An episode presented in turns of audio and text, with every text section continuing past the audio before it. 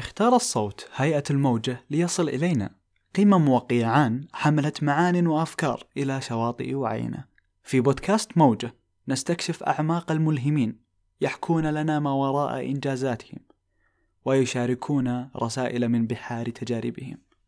أول ضيوف موجة عودنا على المحتوى الثري الذي يقدمه في توضيح المفاهيم الطبية الخاطئة وتصحيحها. نكتشف في حديثنا أن هذا الجهد العظيم يشكل خمسة بالمئة من يومه فقط.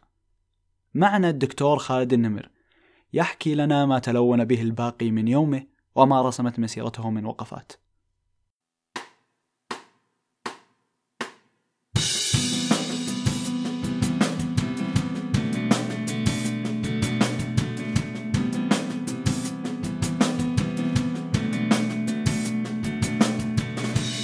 حياك الله دكتور خالد. آه، في الحلقة الأولى من موجة. آه، شرفتنا بقدومك اليوم. آه، شكرا لك. حابين أول شيء نبدأ دكتور خالد بتعريفنا عن نفسك. فدكتور خالد أنت استشاري وأستاذ أمراض القلب في جامعة الإمام محمد بن سعود ورئيس لجنة تصوير القلب في جمعية القلب السعودية. ودنا نعرف قبل هذه المناصب كلها كيف كانت نشأتك؟ وش خلاك تدخل الطب من الأساس وتفكر فيه كتوجه؟ بالنسبة للبدايات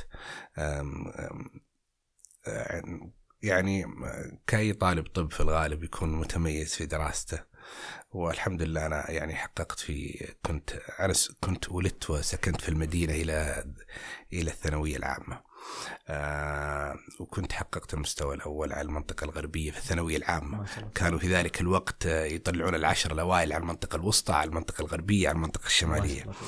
آه فكانت الحمد لله الخيارات مفتوحة لي. آه ولكن آه يعني آه القرار الذي اتخذته بعد مشاورة الوالدين آه أن نتوجه إن شاء الله لكلية الطب. فكان خيار هل أروح لجامعة الملك عبد العزيز ولا جامعة الملك سعود؟ لانها كلها أنت مسافر مسافر بس تروح لعبد العزيز ولا لسعود. فبعد عدة مشاورات آه، قررنا نروح لجامعة الملك سعود. ويسرها الله والإنسان ميسر لما خلق له. وطبعا دكتور بعد تخرجك من بكالوريوس الطب من جامعة الملك سعود وانهاء المرحلة الأولى من الطب الباطنية.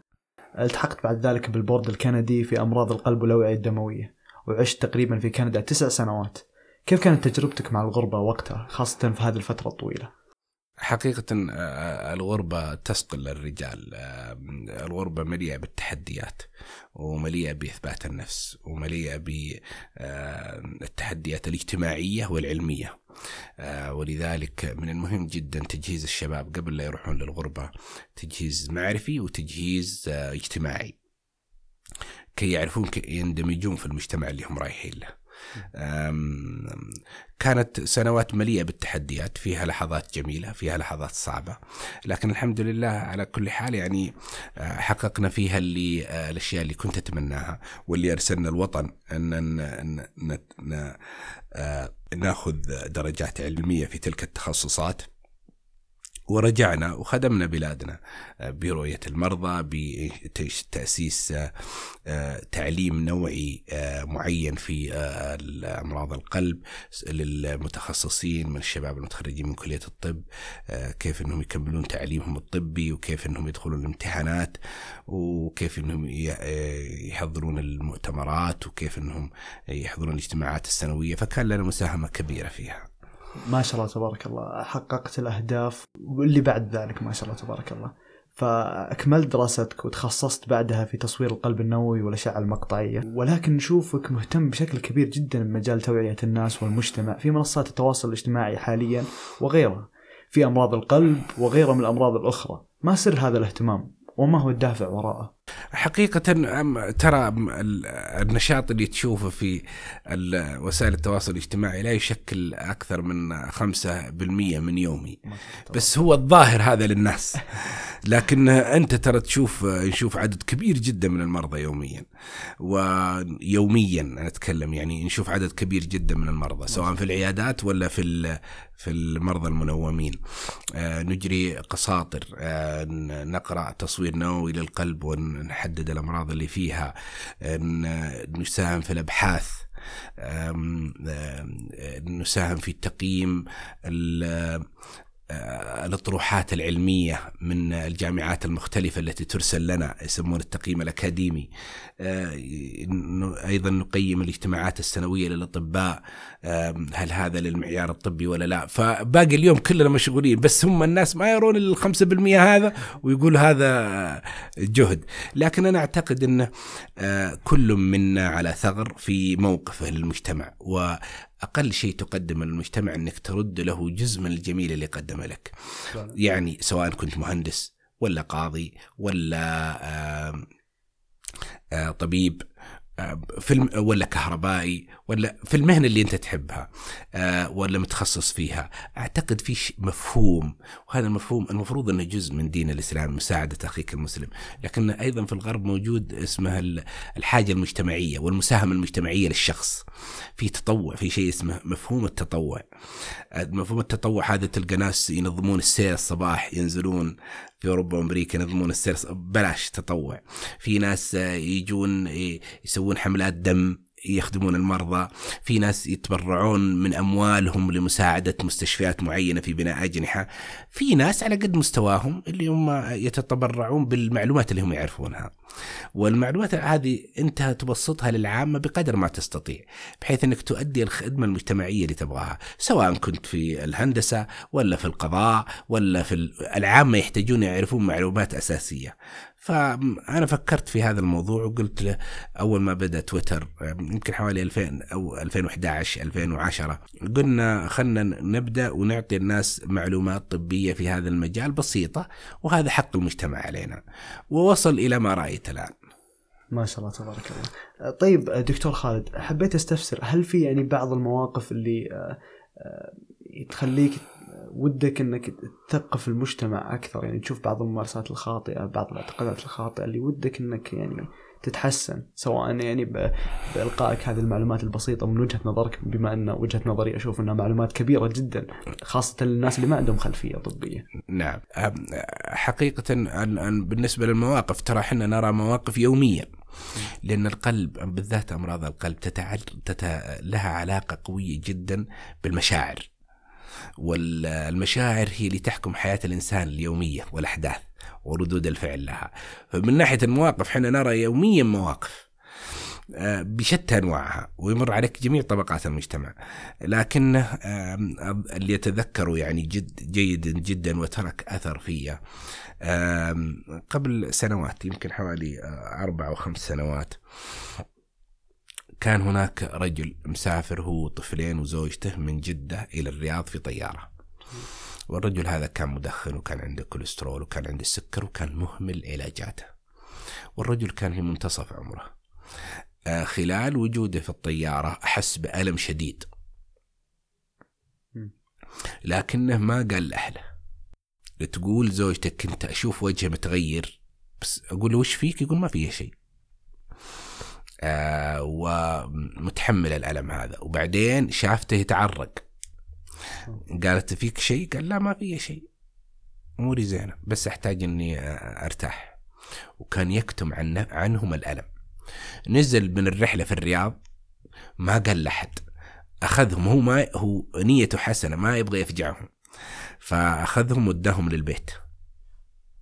بعد ما حطهم في البيت قال أنا بطلع بجيب مقاضي.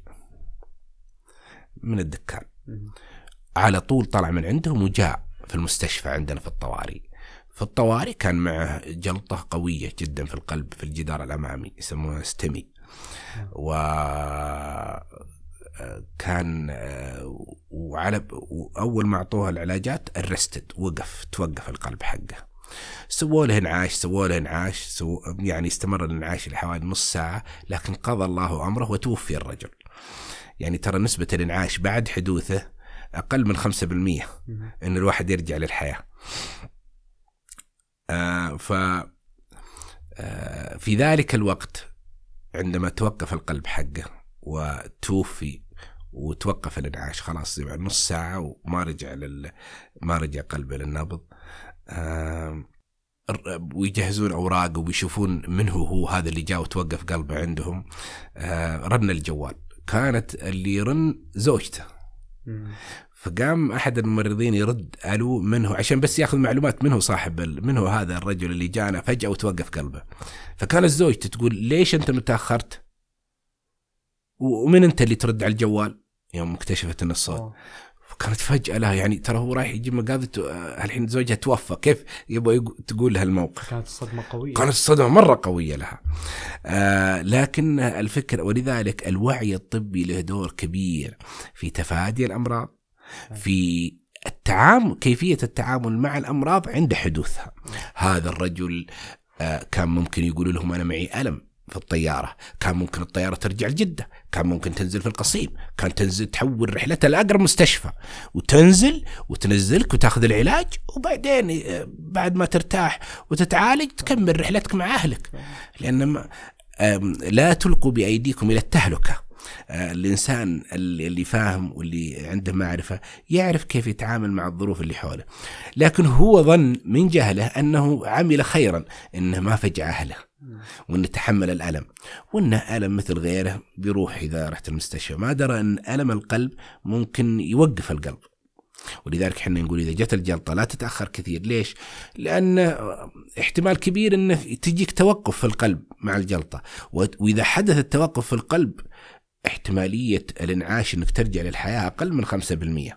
فيجب انك تكون حذر جدا، ولذلك الوعي له دور كبير في تفادي حدوث الجلطة وفي طريقة التعامل معها. جميل الله يعطيك العافية يا دكتور جميل جدا انه يكون عندنا ناس يعني ابتغوا نصيحة ال- المجتمع والتوعية المجتمعية آه، يعني شيء تطوعي زي ما ذكرت سابقا دكتور وأنه شيء لوجه الله عز وجل. آه، بس في مفهوم منتشر بين الناس. تقول لك والله بعض العادات مثل الأكل الفلاني أو المشروب الفلاني هو صحي وشافي بكل الحالات الطبية لمجرد ذكره في القرآن أو السنة. وش وجهة نظرك دكتور في الموضوع؟ ال- بالنسبة للقرآن والسنة هي آه، هي كتاب كتابين. آه، آه، يعني ال- القرآن اللي أنزل الله سبحانه وتعالى والسنة هي حديث الرسول صلى الله عليه وسلم وأعماله. آه، هما الأولوية عند المؤمن ولا يستطيع أن يرد أي كلام فيهم. بدون أدنى شك. وهذه خطوط حمراء مستحيل الشخص يتقرب منها. لكن أيضا نحن مشكلتنا في الجهل. يعني مثلا يجيك واحد يقول يا أخي زيت الزيتون آه، مبارك وإنه ذكر آه، في القرآن يقول أنا على عيني وراسي ما ما قلت لا لكن ما قال القرآن ولا قالت السنة النبوية الشريفة إن زيت الزيتون علاج لامراض القلب صح. فلا تقولهم ما لم يقولون ما هو يعني إنه. آه، طيب زي مثلا السكينة، السكينة مفيدة لكن استخدامها وحملها لك في أوقات معينة ممكن تسبب لك ضرر.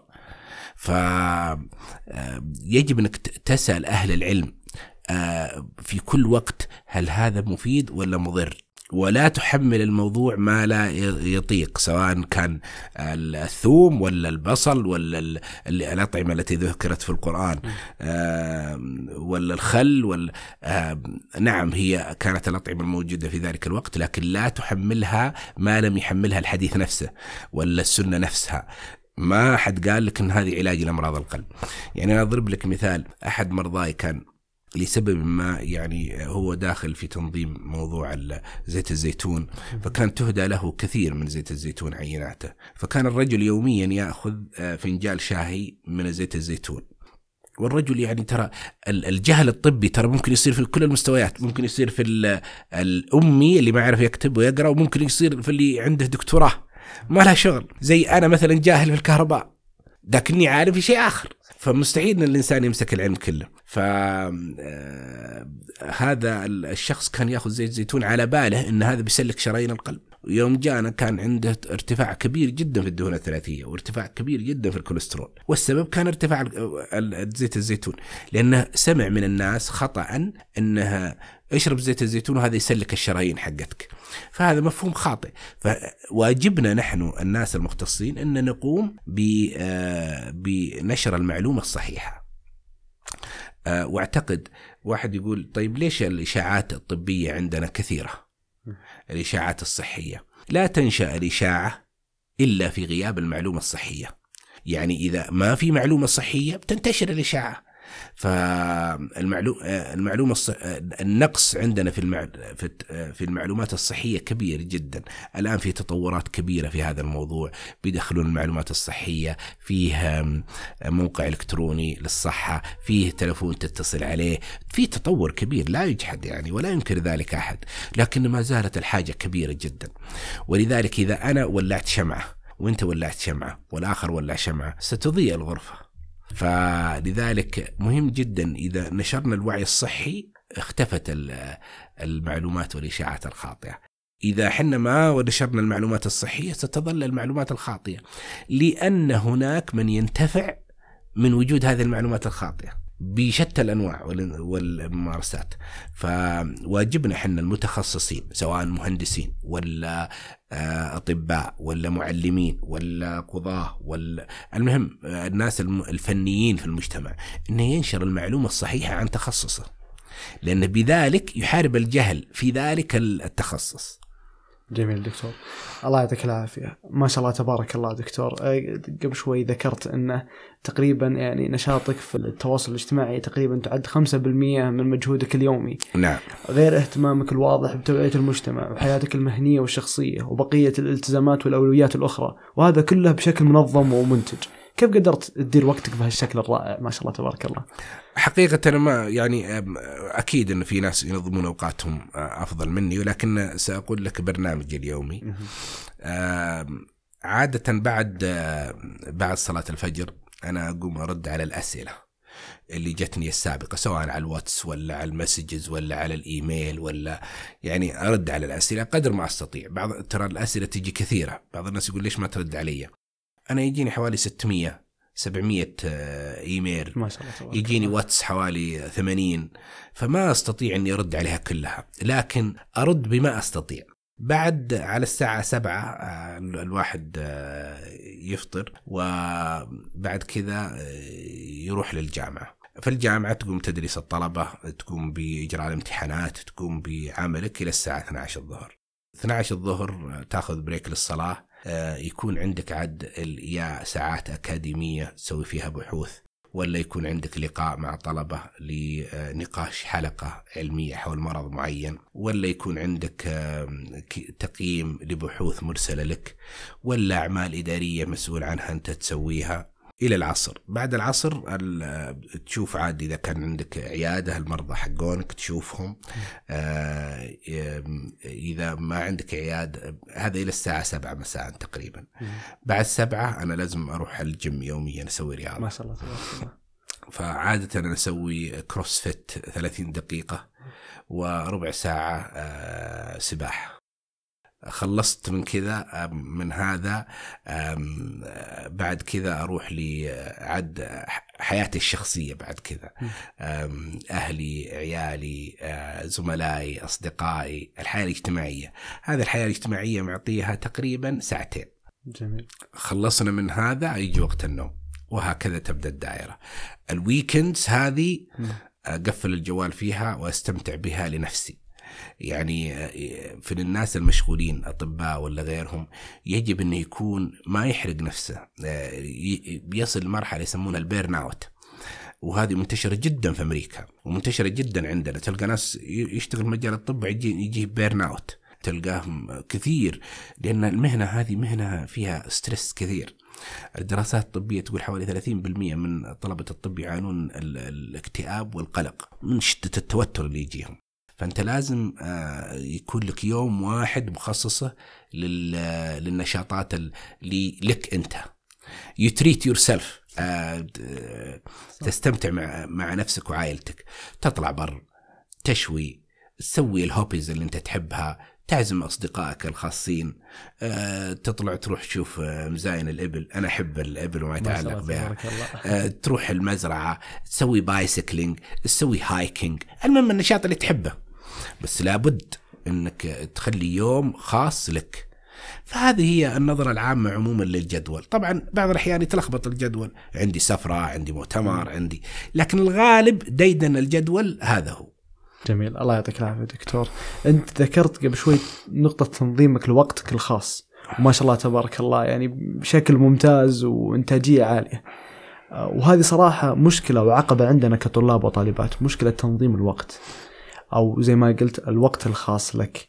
آه، فبواقع خبرتك وتجربتك الناجحة كيف ممكن نتجاوز هذه العقبة؟ هذه نقطة مهمة جدا. آه، طبعا آه، أنا يعني أنصح أبنائي وبنات الطالبات أنه لابد يكون عندك جدول في غرفتك أنت. وهذا الجدول يمشي زي فرض الصلاة. ما مست... لا تقبل فيه المجاملات. عندك وقت لجامعتك. وعندك وقت لدراستك عندك وقت لرياضتك وعندك وقت لزملائك وحياتك الاجتماعية وعندك وقت لأسرتك وأبوك وجدك وأقاربك. كل واحد منهم لازم تعطيه حقه ولا يطغى أحد منهم على حق الثاني. يعني مو معقول مثلا أنا قاعد في وسط مخصص وقتي مثلا مثلا أنا طالب طب مخصص وقتي إني بقرأ من أربعة لثمانية. خلاص؟ مم. يجي مثلا آه، أخوي ولا يجي ولد عمي يقول تعال نبغى نروح المشوار الفلاني. ما أقدر. أنا ملتزم كذا. أنت روح أنا أقدر من الوقت الفلاني للوقت الفلاني. أقدر أجي معك. لكن في الوقت هذا ما أقدر. يكون يعني شيء ما تقبل فيه المجاملة. ال- ال- الويكندز لازم يكون لك نشاط اجتماعي ونشاط رياضي مع زملائك. نشاط اجتماعي تؤدي واجباتك لأقاربك تحضر اجتماعاتهم. أنا ما أقول تحضر اجتماع من صباح رب العالمين لآخر الليل لكنك تحدد وقت مثلا اللي يجتمعون فيه كلهم. وتسويها بذكاء. تزورهم وتتغدى معهم ولا تتعشى معهم وتطلع. لأن مرينا في المرحلة هذه إحنا يعني مو وبحيث إنك تؤدي الواجب حقك. يعرفون أول شيء إنك قدرتهم ويعرفون إنك ما قصرت ويعرفون إنك مشغول. فوصلت الرسائل كلهم. آه في وأيضا بالنسبة لأوقات الامتحانات آه لا تتنازل ابدا عن وقت الجيم وقت الرياضة. في كثير من طلبة الطب آه إذا انشغل في في الطب ودراسته يقول والله عندي ال chapter فلاني وعندي ال chapter فلاني وعندي ما أقدر لا بتنازل. اليوم ما إحنا رايحين. وتلقى يوم ورا يوم ما عاد يطلع للنادي نهائيا وهذا غلط. لأنك إذا أنت متوتر وعندك stress كثير وعندك قراءة كثيرة وتاكل ال stress دائما ياكل زيادة. ولا تسوي رياضة بتعاني كثير بتعاني سكر بتعاني ضغط بتعاني كوليسترول بتعاني سمنة بتعاني مشاكل كثيرة. أنت في غنى عنها فلا بد أن يكون لك وقت للرياضة. ما تقدر تطلع الجيم حتى لو تاخذ لفة على الحارة حقتك وترجع. تبغى تجيب bicycle عندك في غرفة النوم سويها. ما في مشكلة. تسمع محاضرة وأنت تسوي bicycle. المهم الرياضة اليومية لا تستغني عنها. النقطة الثالثة والمهمة النوم الكافي أنا رأيت كثير من طلبة الطب حديثا حقيقة تلقى في المحاضرة وينام. ليش؟ لأن المسكين ما جدوله متلخبط وما قدر آه، يقرأ طول الليل وبعدين نام على الساعة ثلاثة وقام جاء على المحاضرة على الساعة سبعة ولا ثمانية آه، النوم الكافي جزء لا يتجزأ من حياة الطبيب كل ما زاد الاسترس كل ما يجب أنك آه، آه، آه، ت- تنام النوم الكافي. وأنا أضرب لك مثال بسيط عشان تعرف يعني آه، كل ال- النصائح اللي اقولها من تجربة. كنت آه، كان من ضمن التعليم زمان كنا نقرأ عن ال upper limb. وال lower limb وكان يجينا امتحان في النهاية. علم التشريح. علم التشريح. وكنا نقراه بتفصيل نحفظ ال branches ونحفظ ال- ال course حق ال artery ونحفظ ال- ال- ال- الشرايين الفرعية ونحفظ العضلات اللي فوقه ونقسم الش- الشريان مثلا ال upper part middle part lower part ونتفصل فيه. فكان في الم- في أظن والله نسيت في سنة خامسة أو رابعة نسيت والله. لكن جانا سؤال تكلم عن ال profunda artery. ال course حقه. فأنا لأني أمس ما نمت آه، قعدت أكتب آه، صفحتين كاملة عن الجزء من ال femoral artery. وتركت الشريان الأساسي. أنا على بالي يعني ما رك اللي ما ينام كويس ما يركز. ما يركز. فقعدت أكتب صفحة ونص عن ال course حقه. وبعدين يوم انتهى الامتحان أراجع الأوراق وإن السؤال عن بروفندا ارتري مختلف تماما على اللي أنا مجاوب عليه. طبعا شطبت على الورقة وكتبتها من جديد وكان باقي يمكن حوالي عشر دقائق على نهاية الامتحان. وكتبت بسرعة. والحمد لله الله عداها في ذلك الوقت لكن تعلمت من هذا درس قاسي. لو عندي امتحانات الدنيا كلها لازم أنام ثمانية ساعات. لو بكرة بيمتحنوني في كل شيء هذا سواء في ال board الأمريكي ولا الكندي ولا ال USMLE ولا ال Canadian exam كل اللي حضرتها. لازم أنام نوم كافي قبل الامتحان. طيب أنا ما خلصت لازم أنام. ما هو علشاني ما خلصت أنا عارف إني ما خلصت قراءة لكن عشان أركز في الباقي. عشان أضمن اللي ذاكرته. عشان أضمن اللي ذاكرته. فابدا لا تقبل مجاملة ابدا في النوم الكافي ليلة الامتحان. ما هو علشان انك أنت ختمت المواد ثلاث مرات وخلاص مرتاح. لا علشان تستطيع أنك تركز في اللي أنت عارفه. بس هذه النقطة اللي بقولها لك الله يعطيك العافية دكتور. وفعليا أنا استفدت بما إن يعني خلفيتنا صحية. فعلا استفدنا من هذه النصائح. شكرا لك. حياك. آه طيب دكتور عندي بس سؤال بسيط. لو يرجع الوقت فيك وش بتسوي؟ هل ستخوض نفس التجربة؟ حقيقة تجربه تجربة الطب جميلة. ومقادير الله سبحانه وتعالى ماشية على البشر كلها. آه، لا أعلم آه، وين هل كان ممكن أكون أفضل لو كنت في تخصص آخر؟ لا أعلم لكن أعلم جيدا أن خيرة الله هي الأفضل وأن كل ميسر لما خلق له. فلو استقبلت من أمري ما استدبرت لرجعت وأخذت الطب نفسه. لأنها ترى مهنة إنسانية عظيمة وناس نوبل عندهم هدف سامي. آه، وإنهم يتعاملون مع المرضى في آه، أشد حالات ضعفهم ويزيلون الألم عنهم. آه، الرسالة سامية للطب كان من قبل لا يدخلها إلا النبلاء في أيام بريطانيا. ف وكانت بعض الأسر تتوارث هذا الشيء. تعرف زي ال Ten Teachers وفي ناس عندهم forceps و... ويمسكون ال forceps حق الولادة هذا ويتوارثون بعض العوائل وما يحطون ال... ما يعطون ال... ال forceps هذا لأي أحد خارج المهنة. هي كانت مهنة تخفف الآلام من ذلك الوقت. ف آه، يعني الرسالة سامية وإجابة على سؤالك نعم أنا مستمتع بها ونسأل الله يختمنا بحسن الخاتمة. لكن آه، الرسالة سامية جدا في الطب ولو استدبرت من أمري ما است... لو استقبلت من أمري ما استدبرت آه، كملت الطب نفسه. ما شاء الله تبارك الله. دكتور يعني بالنسبة لي أنت قدوة وأتوقع الأغلب زملائي اللي في تخصصهم في المجال الصحي كمية الشغف للمجال كمية حبك لمساعدة الناس التوعية المجتمعية هذه كلها ما شاء الله تبارك الله يعني شيء نراه فيك وودنا أن نتعلمه. فالله يعطيك العافية وشكرا لك لحضورك اليوم. نورتنا حياكم الله. هذا واجبنا. ونسأل الله انه يبارك فيكم ويشد أوه. على أيديكم وتتخرجون أطباء وتعالجونا وتعالجون المجتمع. ورسالة العلم تراها رسالة سامية. يأخذها جيل ويسلمها لجيل آخر. لكن أنت المطلوب منك أنك تحمل الرسالة هذه لأفضل ما لديك وتسلمها للجيل اللي وراك. فنسأل الله لكم التوفيق إن شاء الله. شكرا لك. الله يعطيك